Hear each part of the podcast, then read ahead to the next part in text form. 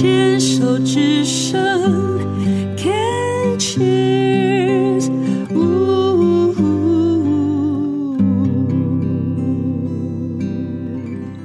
欢迎回到广播剧之夜，我是何元印。在上半个小时，我们呃播出的广播剧呢是《漫步在云端》，它是叙述男主角常辉罹患了多发性骨髓瘤并发类淀粉沉积啊。那这个癌症非常的难治，也治起来非常的痛苦。可是他熬过来了，然后也渐渐站起来了。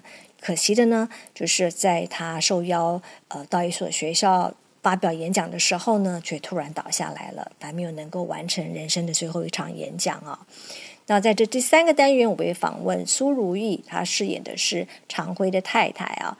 那嗯，主要的也是要让请她谈谈她来参加录音、来参加表演班的一些心情感想。那她。对于这个角色有什么样子的看法？他自己个人的一些呃挑战又是什么？因为疫情的关系，所以我我跟如意的录音呢是电话进行的，啊，所以收音上面是不是特别的清晰啊？希望听众朋友能够见谅。那我们现在接下来听我跟他的访谈。我们现在来听我跟他的谈话。如意你好，你好，嗯好。那嗯，我们刚刚播出的广播剧《漫步在云端》呢？那你在这个剧里面的饰演的是呃常规的太太啊。那我知道你很忙哈，因为我们之前有适合你的角色，你刚好都没有空啊。但你是我们二零一九年的学员，那当初会进来上我们的主持人课、表演课，也都是因为呃。陶老师的关系，我们台长陶陶小青女士的关系。是。那你不是病友，也不是家属。那我们先跟听众介绍一下，那你呃从事的工作是什么？呢当初为什么会来参加我们的剧团呢？哦，好，大家好。呃，我现在在法鼓山的呃人文社会基金会下面有一个关怀生命专线做行政的工作。那也因为这个，我之前是这里面的义工。然后后来刚好有有这个工作，就接了这个工作。那也是因为在这个专线里面认识的一些其他的师姐，是很早期在陶老师家参加读书会啊，跟电影读书会的同学。那我刚好有这个机会，就一起跟他去参加这个读书会，认识了陶老师，然后也知道你们有这个课程。嗯，那当初。来参加这个课程，是因为我自己在学习心理学的方面有有观察到自己有一些个性比较压抑的部分，啊，也情感也不晓得怎么流动，所以我就很好奇说，哎，参加这个声音广播的课程，是不是可以从声音的部分帮助我感情上自己的感情的表达可以有一些流动？嗯，所以这一次这个角色，其实常辉的太太对我来讲也蛮大的挑战。OK，那那我们就回来这个角色哈，因为我想说，当初老师分配给你呃常辉的太太的时候，其实我觉得还蛮合适的，因为你的声音的特质，而且说你给人家一种感觉是那种很温暖、很包容，然后有一种坚韧的那种那种感觉哈，所以我觉得你。所以我觉得你跟常辉太太还蛮蛮搭的，蛮相似的。你自己个人觉得呢？个人觉得，谢谢你刚才的特质，我接受。但是里面唯一那个撒娇的那个部分就很挑战到我。嗯，OK。我我就刚才在讲说情感流动的部分，对，就你刚才讲那些特质，我呃，我我也接纳我自己身上有，但对于那个撒娇的那一段，我就很卡。哦，应该是好像说你们要长长久久在一起那一段，对不对？哦，好像是哦。嗯嗯嗯，所以你觉得说要要表露这样子的感情的时候，你会觉得有点有点害羞，不好意思，就不知道该怎么说才好。因为那跟对，因为那跟我个人的呃生命的经历也有关。因为我确实也虽然我现在五十二岁，但我也没有进入过呃跟别人有。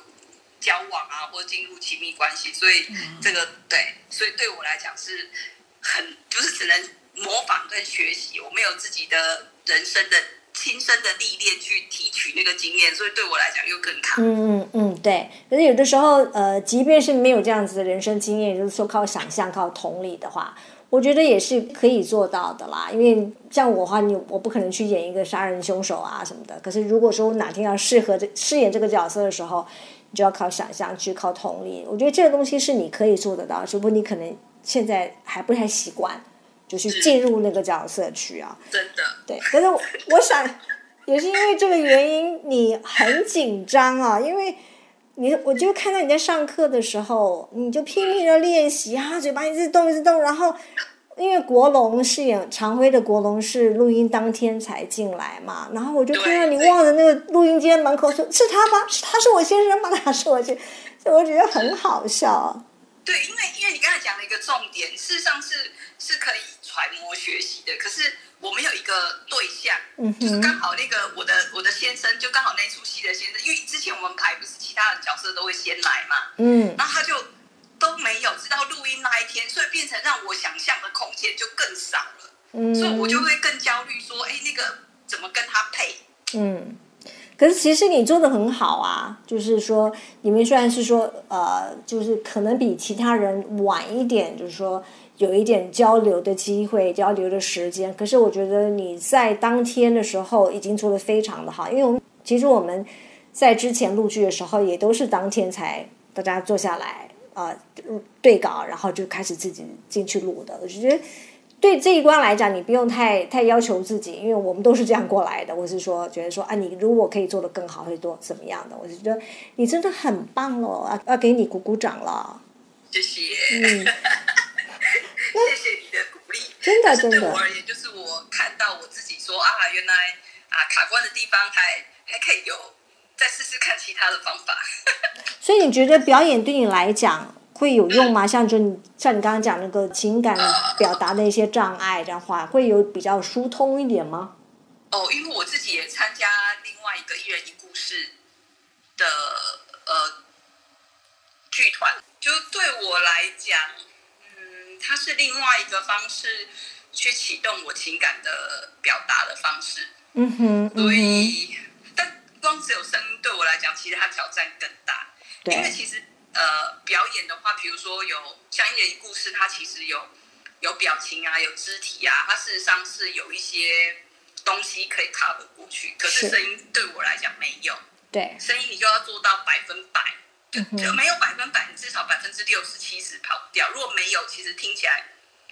你你说你说不错，可是我知道我听起来我自己知道有没有进去那个 角色，我自己知道，这是我自己知道有有多少这样。对对，这是需要累积经验的啦，因为毕竟我们真的是没有肢体，因为如果你有肢体的动作的表情话，你可以分散很多你的一些能量。你现在变成说你只能集中在一个点，就是只有你的口语来表达，所以我们这些都很难呢。我们录好几次人都是每一次都觉得啊，我要疯，我怎么会这样子表现？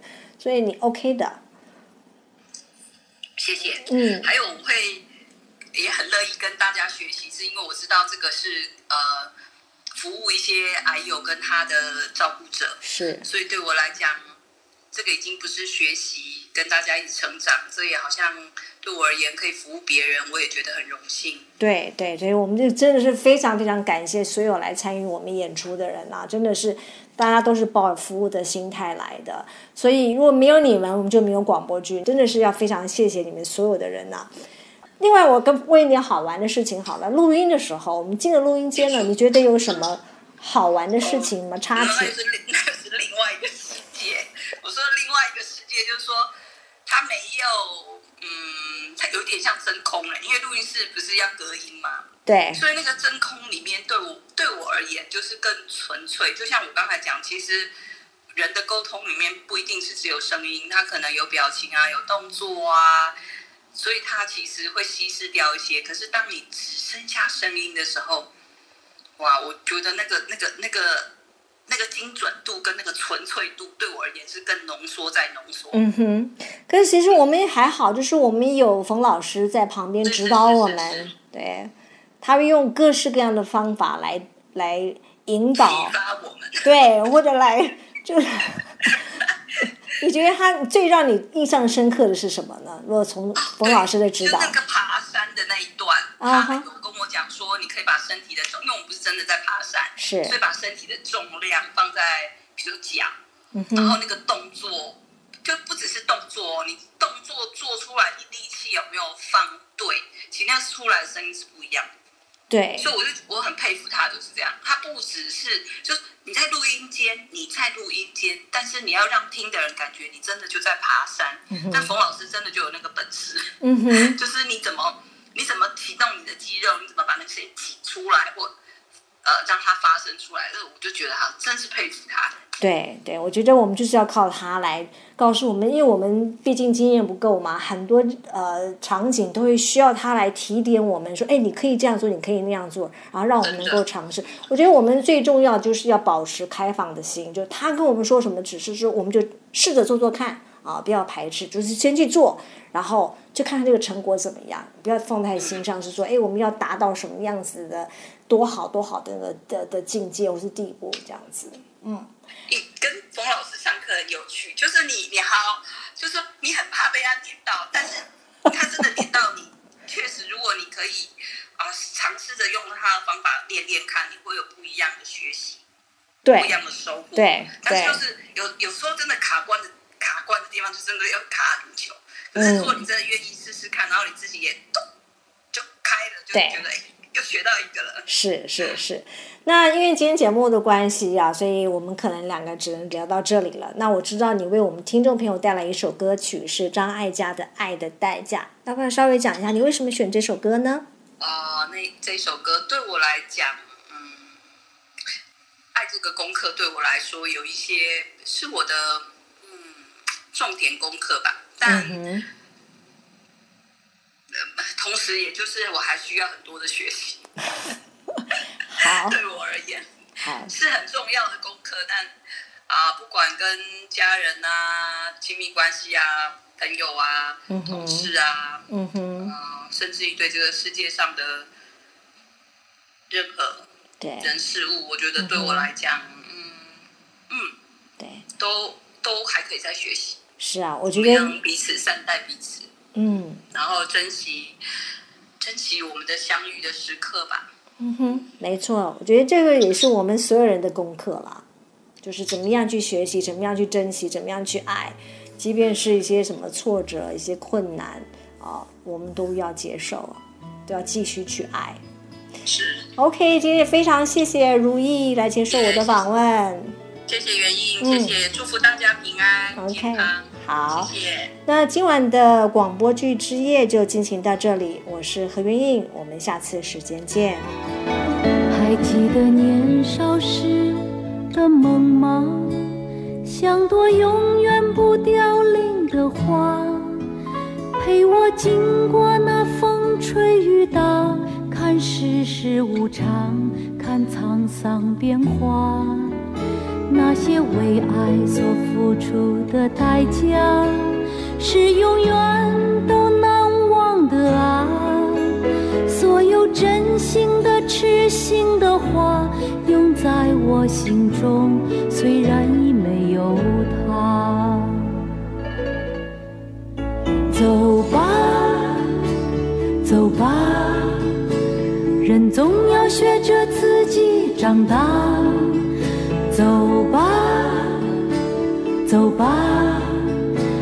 生难免经历苦痛挣扎。